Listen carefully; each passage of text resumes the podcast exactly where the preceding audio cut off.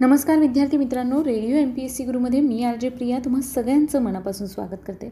विद्यार्थी मित्रांनो आपण व्यक्तिविशेष या सत्रात काही प्रसिद्ध व्यक्तींविषयी जाणून घेत असतो. मग यामध्ये अशा पण काही व्यक्ती आहेत की ज्यांनी विविध शोध लावले आहेत. आणि हे शोध मानवी जीवनाकरता अगदी वरदान ठरले आहेत. मग यातलाच एक महत्त्वाचा शोध म्हणजे आपण जे कपडे घालतो ते कपडे आपण विविध आकारात विविध प्रकारात शिवतो. मग हे कपडे कशाद्वारे शिवले जातात? तर शिलाई मशीनद्वारे शिवले जातात. या शिलाई मशीनचा शोध लावणारे आयझॅक मेरिट सिंगर यांच्याच विषयी आज आपण जाणून घेणार आहोत आपल्या व्यक्तिविशेष या सत्रात. मित्रांनो आयझॅक मेरिट सिंगर हे एक अमेरिकन संशोधक व उद्योगपती होते. घरगुती तसेच व्यावसायिक वापराच्या शिवणयंत्राचे निर्माते म्हणून त्यांना ओळखलं जातं. त्यांच्या आय एम सिंगर अँड कंपनीने अनेक देशात कारखाने काढल्यामुळे ती अमेरिकन बहुराष्ट्रीय कंपनी म्हणून प्रसिद्ध झाली.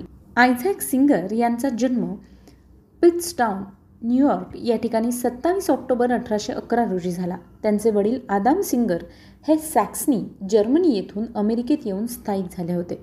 सुरुवातीला आयझॅक यांनी भावाच्या यंत्रशाळेत ऑस्विगो न्यूयॉर्क येथे काम केले.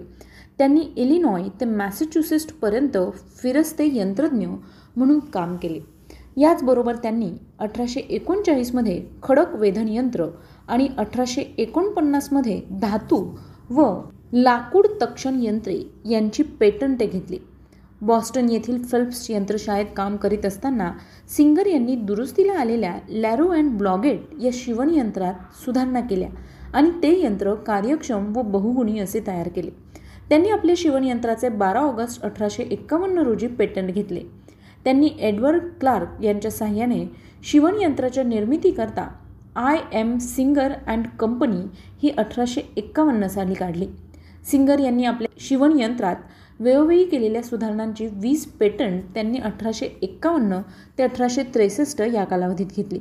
अठराशे बासष्टमध्ये सिंगर युरोपला गेले व तिथेच त्यांनी उर्वरित आयुष्य घालवले. त्यांनी अठराशे सदुसष्टमध्ये स्कॉटलंड येथे शिवणयंत्राचा कारखाना काढला.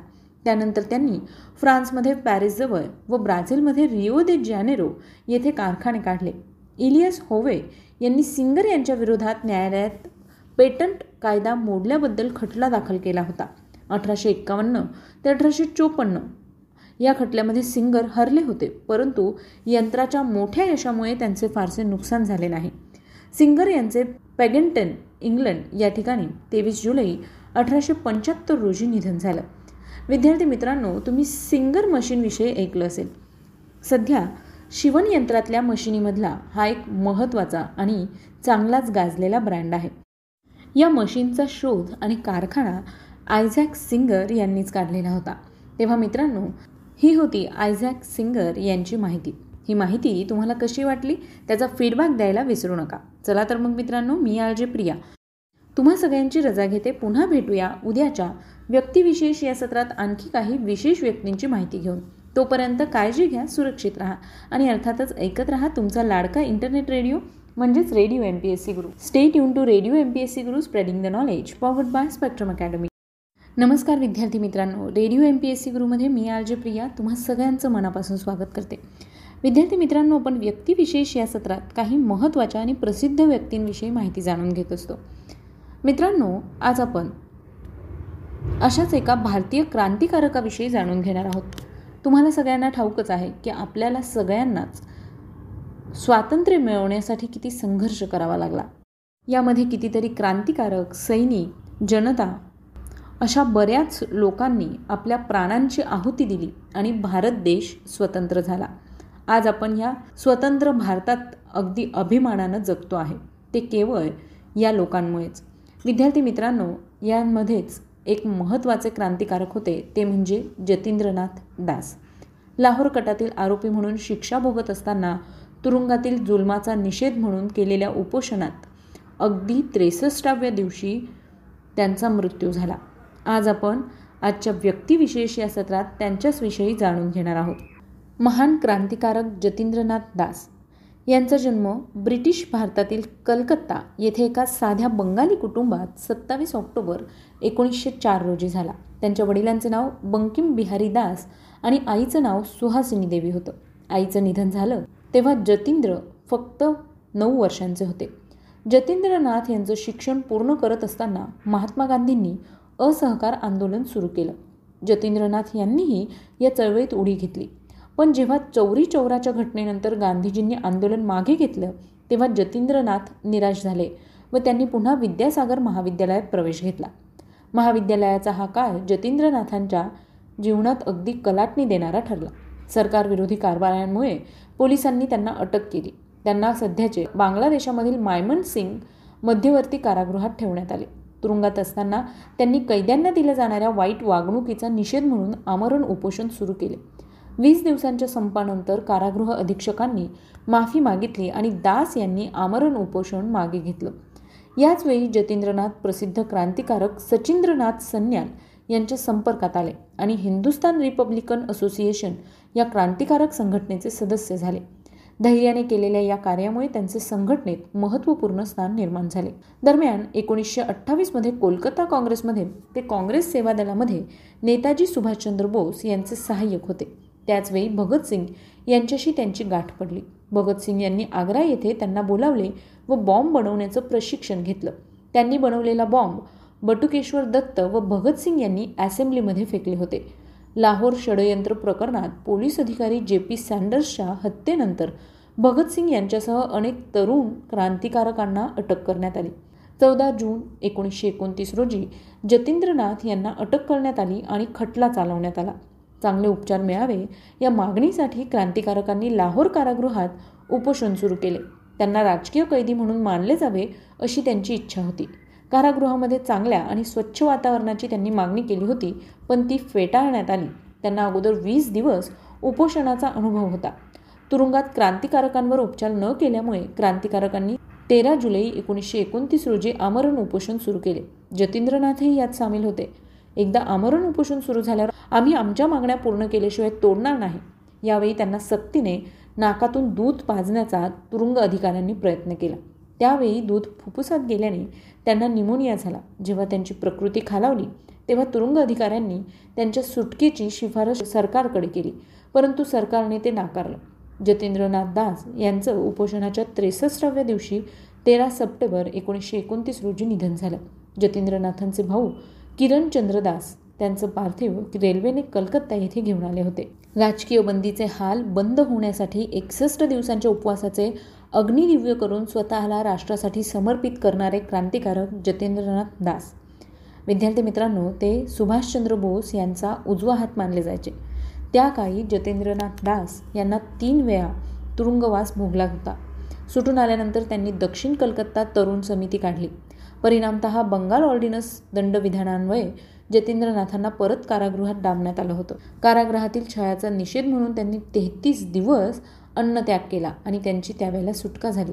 पण नंतर पुन्हा लाहोर कटात गोवून त्यांना तुरुंगात डांबल्या गेलं. त्यावेळी राजकीय बंदींना मिळणाऱ्या निकृष्टतम वागणुकीचा निषेध म्हणून त्यांनी जवळपास एकसष्ट दिवसांचं उपोषण केलं होतं. ही माहिती तुम्हाला कशी वाटली ते आम्हाला नक्की कळवा.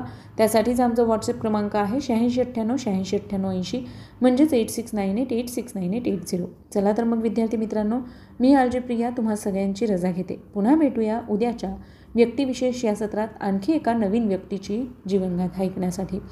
तोपर्यंत काळजी घ्या सुरक्षित राहा आणि अर्थातच ऐकत राहा तुमचा लाडका इंटरनेट रेडिओ म्हणजेच radio M P S C Guru stay युन to radio M P S C Guru spreading the knowledge powered by Spectrum Academy नमस्कार विद्यार्थी मित्रांनो radio M P S C गुरुमध्ये मी आरजे प्रिया तुम्हा सगळ्यांचं मनापासून स्वागत करते.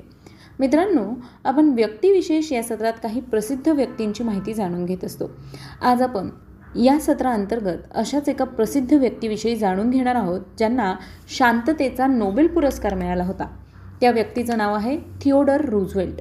विद्यार्थी मित्रांनो अमेरिकेच्या संयुक्त संस्थानाचा सव्वीसावा राष्ट्राध्यक्ष आणि शांततेच्या नोबेल पारितोषिकाचे मानकरी म्हणून ज्यांना ओळखलं जातं असे थिओड रूझवेल्ट.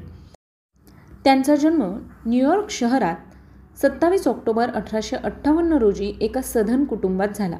लहानपणी दमा आणि अशक्तपणा यामुळे त्रस्त असलेल्या थिओडर यांना घरीच धडे दिले गेले आणि खाजगीरित्या त्यांचं शालेय शिक्षण पार पडलं अठराव्या वर्षी ते हॉवर्ड विद्यापीठात दाखल झाले आणि त्यांनी अठराशे ऐंशी साली पदवी घेतली.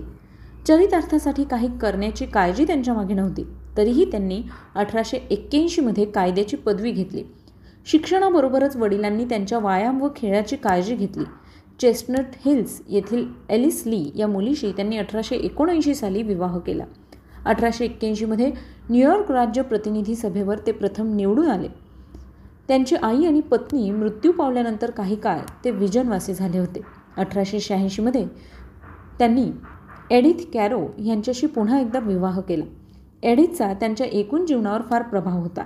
अठराशे एकोणनव्वदमध्ये अमेरिकेच्या लोकसेवा आयोगावर सदस्य म्हणून त्यांची नेमणूक झाली.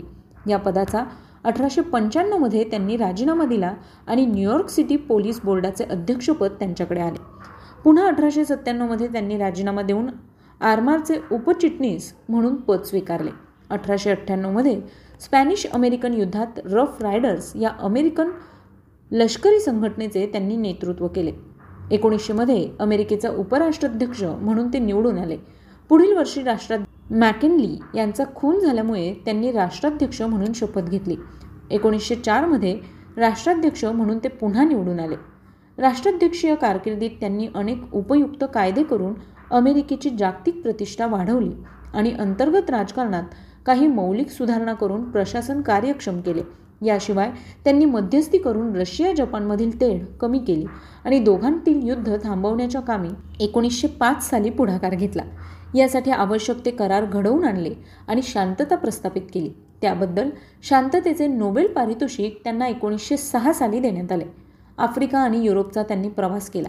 एकोणीसशे बारामध्ये राष्ट्राध्यक्षपदाच्या निवडणुकीला ते उभे राहिले परंतु यावेळी मात्र ते पराभूत झाले.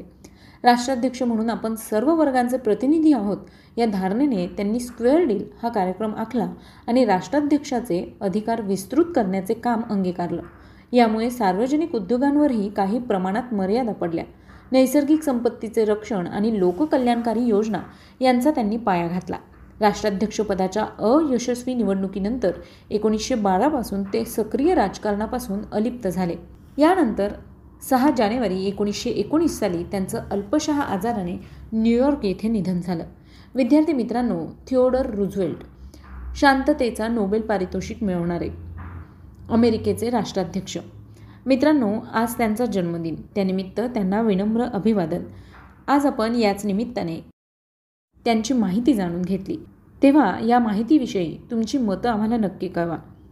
यासाठीचा आमचा व्हॉट्सअप क्रमांक आहे शहाऐंशी अठ्ठ्याण्णव शहाऐंशी अठ्ठ्याण्णव ऐंशी म्हणजेच eight six nine eight eight six nine eight eight zero चला तर मग विद्यार्थी मित्रांनो मी आलजे प्रिया. तुम्हा सगळ्यांची रजा घेते. पुन्हा भेटूया उद्याच्या व्यक्तिविशेष या सत्रात. आणखी एका विशेष आणि महत्त्वाच्या व्यक्तीची माहिती घेऊन.